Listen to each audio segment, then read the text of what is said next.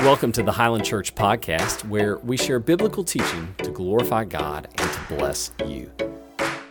This year, we're talking about My Part, God's Plan. God has a purpose for you, and that purpose is a part of God's bigger plan for the world. Now, if you connect with what you hear today, I hope you'll join us online Sundays at 10 a.m., or that you'll join us on site right here in Memphis, Tennessee.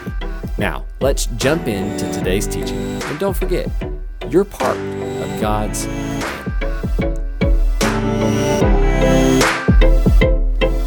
Hey, good morning, church. We're, we are going to be in Acts chapter 1 today. We're starting a new series out of the book of Acts. So if you'd like to go there today, if you've got a Bible, you can. Acts is in the New Testament. It's fifth book in, I guess. Matthew, Mark, Luke, John, and then Acts is the next one. So it's in the second half of the Bible. If you don't have a Bible, don't worry about it. The words will be on the screen behind me, or if you're watching online, the words will de- be down below. Hey, last week was a heavy week. It pastorally, we had a lot of burdens and those who are hurting at our church. I was hurting last week, and so I shared some of that from the pulpit. And you have been such a tremendous blessing to those families, to me personally this week. I just want to thank you for that. And so I know I went off script last week. I, I'm not planning to do it this week. We'll see what happens, but thank you for how gracious you have been this last week. And, and just ask that you continue to pray for those families who are hurting. And we'll end with the time of prayer together. And we're in Acts chapter 1 today. Hey, as, as, as you go there, I, I heard this story recently. I, I keep thinking about it. In Afghanistan, since the overthrow of that government and the beginning of Taliban rule, you, you know that this country is at a very difficult time. And I heard a story recently, or read a story recently, about one of the few remaining news stations still operating in Afghanistan. When the Taliban took over, most of those news stations were closed and shuttered, and many of those reporters fled. As many as 90% of the reporters in Afghanistan fled the country. But the few that were left kind of banded together to this one news station that was just committed to staying and reporting on what was happening in Afghanistan. And one of the main storylines that they have followed is, and this is a tragedy, is the closure of schools for women and girls. The girls in middle school and high school can't attend school anymore in Afghanistan. And so this one news station has kind of been the beacon sharing that not only in Afghanistan, but around the world. And so there's this one young woman, she's 23 years old. Her name is Toba. I'm not going to try to pronounce her last name, I wouldn't, I wouldn't do it justice. But Toba was working at another news station when the Taliban overthrew the government, and she thought about fleeing but decided instead to stay. And she eventually made her way to this one news station. And for the last year, her beat has been the closure of these schools for women and girls. And it's a really dangerous job. In fact, in the entryway to this little news station, they have this glass case where they have the cameras and the recording devices of reporters who have been killed in the last year. And so she comes to work every day seeing those and knowing that she's in great danger. And so this reporter's talking to this young woman. She's 23, and he asked her, an American reporter who's over there, and asked her why she's staying. And she said this She said, I would like to continue my struggle here. If I leave, who will be the voice of Afghanistan? She said. If I leave, who will be the voice of Afghanistan? Now, she and I were to sit down and talk about faith, I'm sure that we would dis- disagree, okay? But I have deep respect for her clarity of purpose. Don't you? Like she knows what she is supposed to do. No matter what, she's going to do it. She is going to be the voice of Afghanistan. Now, here's what I hope I hope that each of us have thought as much about our purpose as she has at 23. Have you thought about what's your purpose? What are you here for? I'm not talking about your job, although your job may be part of your purpose. I'm talking about the reason that you exist in the world. Do you know what that is? I think Acts in chapter 1 is really helpful here. I'm going to try to show you that, but let me set it up first. Luke and Acts are one book. Uh, or you might think about like one play with two acts Act 1, Luke, and Act 2, it's Acts. So Luke is the story of Jesus. Acts is the story of the body of Christ, the church. Okay, they're separated by John in your Bibles, and that's kind of a long story, and I, I'll tell that sometime. But Luke and Acts are one story. So Luke begins in Luke chapter three with Jesus being anointed by the Spirit of God. Remember this? At his baptism, the Spirit of God comes onto Luke, or onto Jesus, I'm sorry.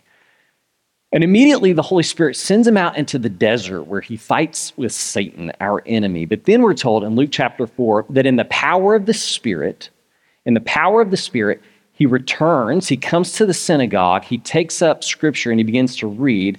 And listen as he describes his purpose in this world in light of the Spirit. This is what he says The Spirit of the Lord is on me. Why? Because he has anointed me. Why? To proclaim good news to the poor. He has set, sent me to proclaim freedom for the prisoners and recovery of sight for the blind to set the oppressed free, and to proclaim the year of the Lord's favor. Leave that up on the screen for just a second if you don't mind. Jesus is very clear about his purpose. Now, elsewhere, Jesus describes that he's been sent to seek and save the lost. We know in Mark that Jesus comes to give his life as a ransom for many. So that's all part of the purpose of Jesus. But Jesus says that the Holy Spirit, the Spirit of God, is on him. Why? To proclaim. You see that? To be the voice to speak on behalf of God in the world. That's what he's come for, he says. All right, now come with me to the book of Acts. So, Acts chapter 1 starts, and you're going to see in Acts chapter 1, as early as Acts chapter 1, this pattern that we're going to see throughout the rest of the book of Acts. And here's the pattern what happens to Jesus in Luke happens to us in Acts, so that what Jesus does in Luke, we do in Acts. That's the pattern. Let me show you this. So, Jesus tells them the Holy Spirit's going to come on them. They are going to be anointed by the Spirit just like he was. And that happens in Acts chapter 2, but this is how he describes what's going to happen. Look at this Acts chapter 1, verse 8. But you will receive power when the Holy Spirit comes on you. Why? And you will be my witnesses in Jerusalem and in Judea and Samaria and to the ends of the earth. Okay, so why is the Holy Spirit going to come on you and me? So that we might be witnesses, so that we might proclaim the things of God to the world. All right, so here's the first time you're seeing this pattern. We're going to see it again and again. What happens to Jesus, anointed by the Spirit, happens to us, so that what Jesus does we do. Okay?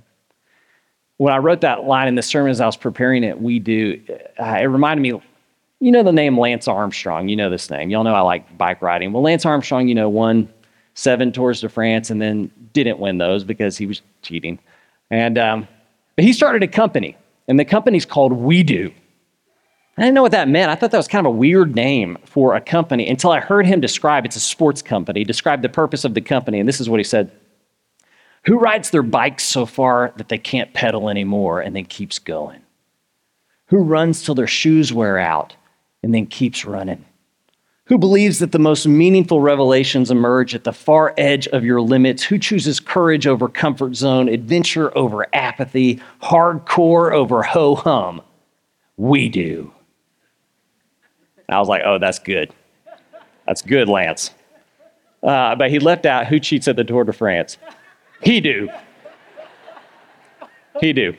All right. Um, I was so proud of that joke. I told Lindsay that one. Mm, I was good. All right. Look at this. Before the Spirit comes on the people of God, they are really clear about why the Spirit is going to come on them. It's so that they might be witnesses to the ends of the earth. You might say it like this Who will be my witnesses to the ends of the earth? We will. Right? Yeah. Who takes the gospel to the ends of the earth? We do gets us fired up. This is our purpose. You know, I know for years, Brescian would say at the end of every worship service, still does sometimes, go and be the hands and feet of Jesus. Well, I, I think it would be appropriate to add, go and be the voice of Jesus or the voice of God. The, the Spirit of God has been poured out on us so that people might hear from God from us. Now, that gets me fired up And you're probably like, Eric, of course I get you fired up because you're somebody who speaks for God. Like that's that is your purpose. That's what you've decided you need to do. I don't know that that's my purpose. I don't know that that's the thing for me. Let me show you something. Luke was written for this guy named Theophilus. I think we're going to throw his name up here on the screen. Theophilus. Okay. You don't run into a lot of those anymore these days. But Theophilus, we don't know much of anything about him. We actually don't even know if he was a person. Because Theophilus, the name, can you tell what it means? Theo, that's where we get theology, God. Philo, that means love. City of Brotherly Love, Philadelphia. So, what does his name mean? God lover. God lover. And a lot of people think that Luke's, Luke's kind of using that name as a signal that this is not necessarily for one purpose, but this is for anybody who loves God. This story is your story. And it's notable that we still read this all these years later, even though it was written for one guy. But then Peter addresses specifically whether this is for everybody or not. And what, one thing you may need to know about Luke and Acts is they're written about two generations after the death of Jesus. So, two generations after some of the events they're describing, including this dramatic pouring out of the Holy Spirit on God's people at Pentecost. And probably like you and me, they're kind of wondering if all that stuff still applies to them. But look what Peter says. He quotes Joel in his first sermon, the first Christian sermon. He says, This is what was spoken by the prophet Joel. In the last days, God says, I will pour my spirit on all people on all people, he says. Your sons and your daughters will prophesy. What does prophesy mean? Speak for God. That's what it means. Not tell the future. It means speak for God. And then he says, This promise this is how he ends the speech is for you and your children, for all who are far off, for all whom the Lord our God will call. What God's doing here is he's promising that he's going to send the same spirit he sent onto Isaiah and Jeremiah and all these Old Testament prophets that he just sent in, in singular times and places in history before Jesus for one specific purpose that one per- person would speak on behalf of him at this one time. Now, that same spirit, the spirit of prophecy, is going to be poured out on everybody who belongs to him. For all of you. That you might become a prophet, a witness to the things of God. So we don't often think about our purpose exactly like that, do we? And we definitely don't think about the purpose of the Holy Spirit as primarily this one. Uh, we know that the Holy Spirit, and Brescian mentioned one of these earlier, we know that the Holy Spirit is the Spirit of God's love poured into our hearts. That's what Paul says in Romans 5. He says, when you have the Spirit poured into your heart, you're actually experiencing the love of God. That's what it is. We know from Jesus in John 14 that the Holy Spirit is our counselor and our comforter. We're told that the Holy Spirit is an aid to us when we want to pray to God. The Holy Spirit helps us to talk to God. We know that the Holy Spirit is our is a seal, like a steel, a seal stamped on our head that guarantees our inheritance forever. But what we might say about all those things, as beautiful as they are, that those are the ministry of the Holy Spirit to God's people.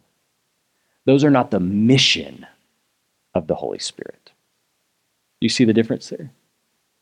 Those are the ways that God, by His Spirit, ministers to you and me. But pay attention. What is the mission of the Holy Spirit? It is to give you the power to witness to God in the world. That's the mission of the Holy Spirit. It's like Paul says in Acts chapter 13. He's talking to some people and he says, We had to speak the word of God to you. We didn't have a choice. It wasn't, an, we, we couldn't just live a good life in your presence. And that's important. You absolutely need to do that. What does he say he had to do?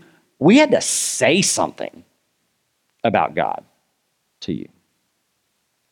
We've got a, a teenage girl here uh, wonderful young woman who's grown up at this church, and she had a friend who she was going to school with that she invited to come to church with her. This, this young girl didn't have a church home. And uh, she started sharing with her the, the love that she had for Jesus. And this, this young teenage girl, I don't, she may be, and I don't know it, I don't think she's a Bible scholar.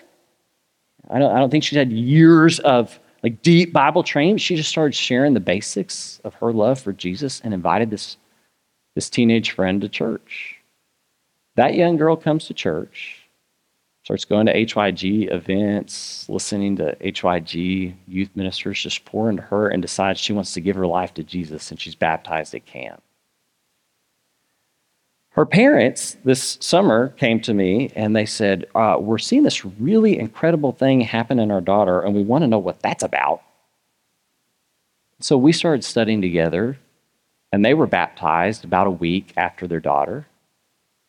And then they've got a younger daughter who, about a week later, was baptized too after studying with Michelle. And I think about that tremendous story, this like beautiful, awesome family whose lives have been radically changed because this one teenage girl realized that the mission of the Spirit was hers too. She's not an expert in anything. She just said something on behalf of God, and it was the right thing.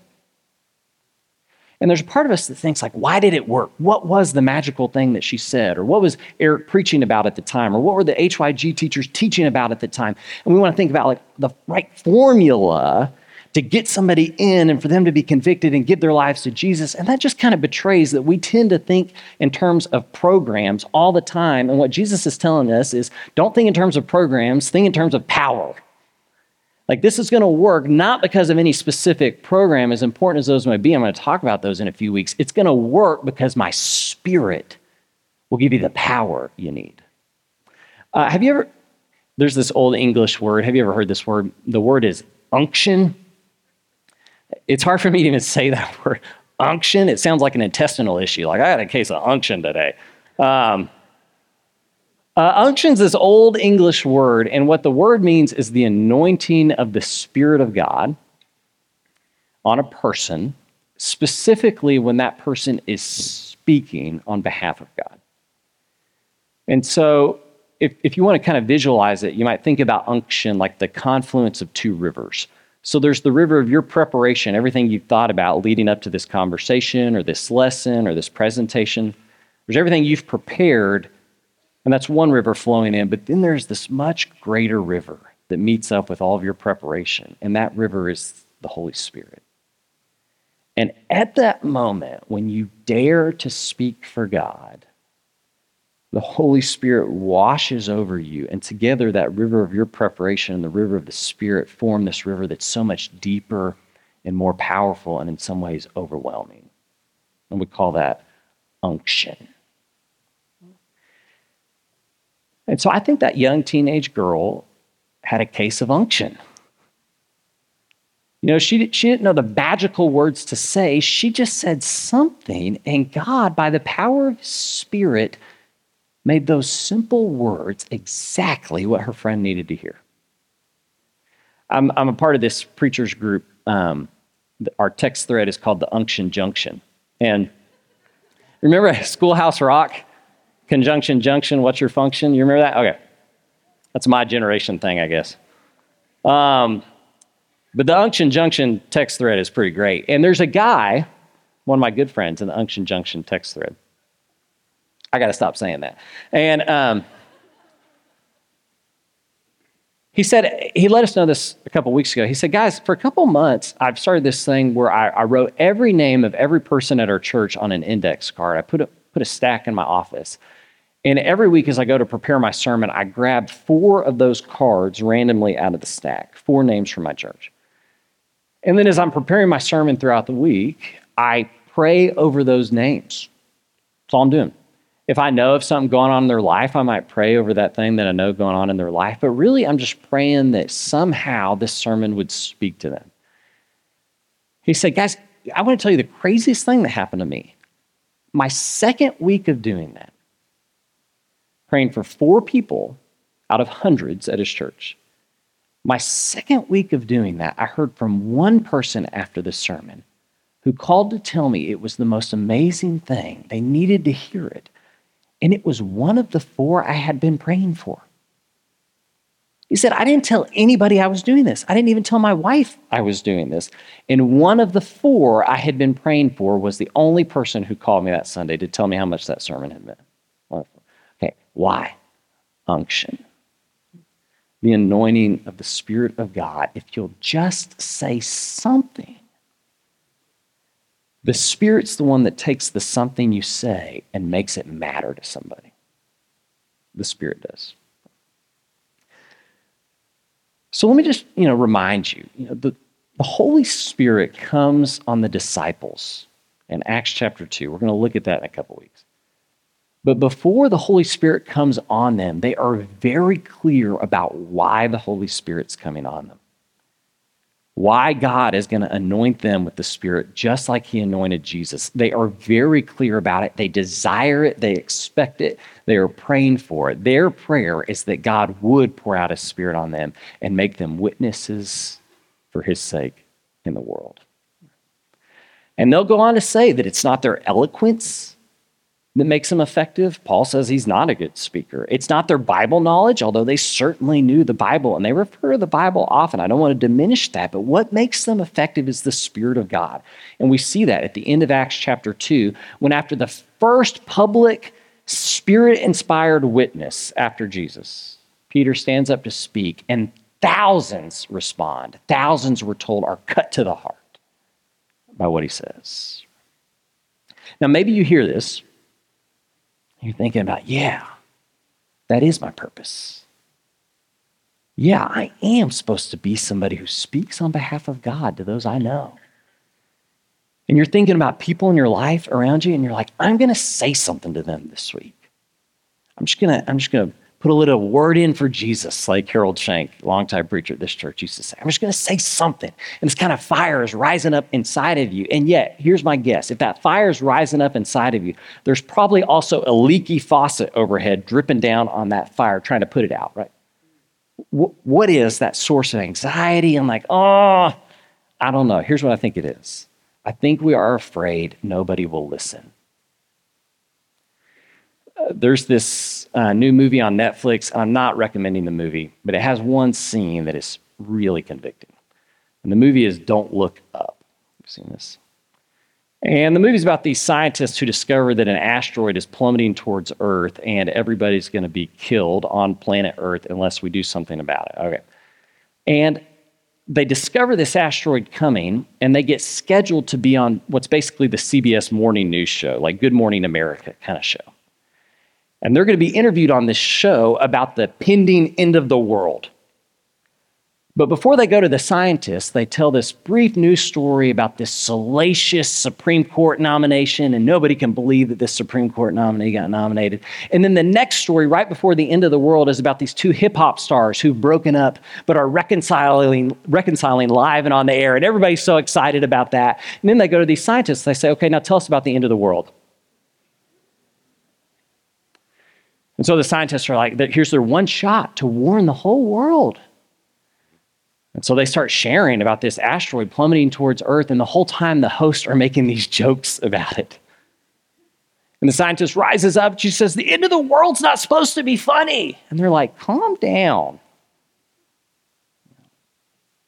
I keep thinking about that scene and what a reflection it is on our deep fear that in this world nobody listens to what's important. Now, they'll listen to anything else, but try to bring up something important to them, and they're probably not going to hear me. And that's that just slow drip faucet dripping down on this fire rising up inside of you. I want to be a witness to God. I want to share the important things about the love of Jesus, the forgiveness and compassion we have in Jesus Christ through his death and resurrection. I want to share that life changing stuff, but nobody's going to listen to me if I share it. They don't care about what's important. You know that feeling? Well, there's this guy named Moses. I want to end with Moses' story. And God calls him to go and be a witness for him. He's supposed to go and tell Pharaoh to let his people go. But Moses says this. Remember what he says? He says, What if they don't believe me or listen to me? And he gets what you're feeling. What if they don't listen to me? I love what God says in response Moses, who gave human beings their mouths? Is it not I, the Lord? Now go. I'll help you speak and I'll teach you what to say. I love that.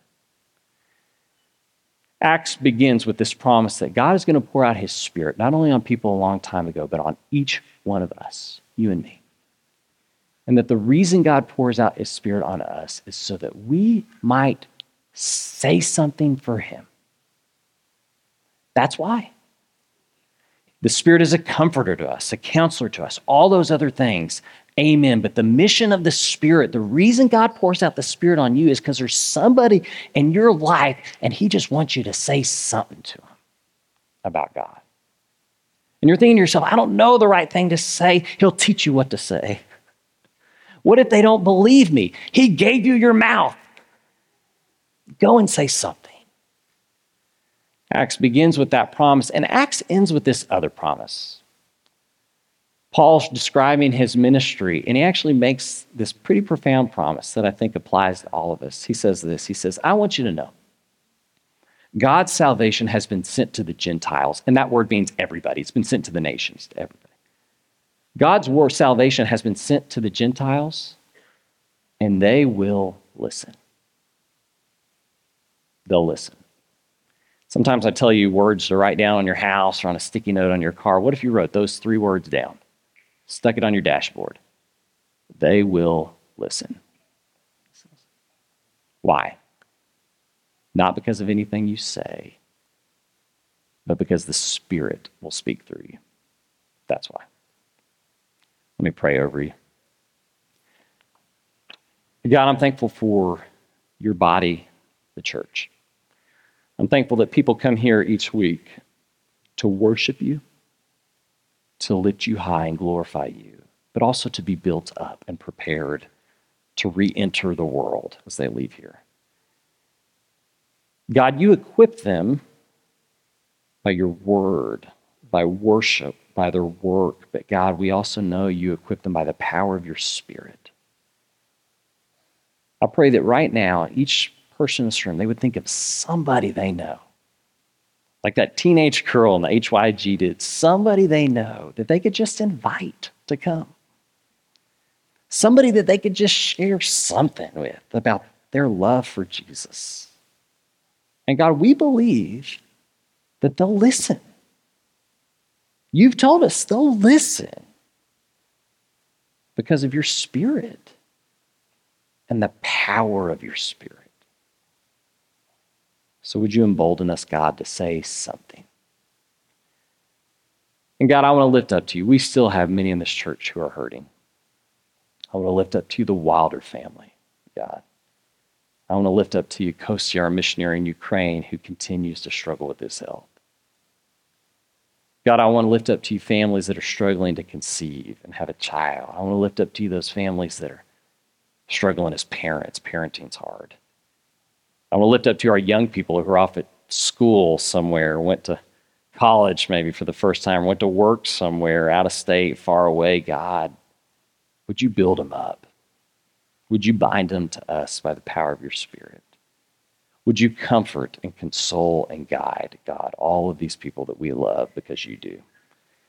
And we pray this, God, in the confidence we have in your Son, Jesus Christ, who died and was raised by your power. We pray in his name. Amen.